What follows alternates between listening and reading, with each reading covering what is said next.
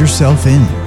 Zubair, a Muslim background believer in Jesus, was afraid. He thought, if I share my faith, I'll be beaten or worse. So he kept silent. One evening, sitting in a park reading his Bible, two police officers noticed what he was reading and started mocking him. They took him to jail, throwing him in a cell to intimidate him. That night, in a dream, Jesus embraced Zubair and placed a blanket over him. In the morning, he was covered in a blanket that wasn't there when he fell asleep. Zubair was shocked. The guards knew that blanket wasn't there when they put him in the cell. It freaked them out and they let him go. The next night, in another dream, Jesus told Zubair to share his faith with the first two people he met in the morning. Zubair did, and two Muslim co workers immediately believed. It took a jail cell for Zubair to realize that there's no reason to fear because Jesus is with us, and that will always be enough. Don't be afraid. Join what Jesus is doing in the Muslim world. FrontiersUSA.org.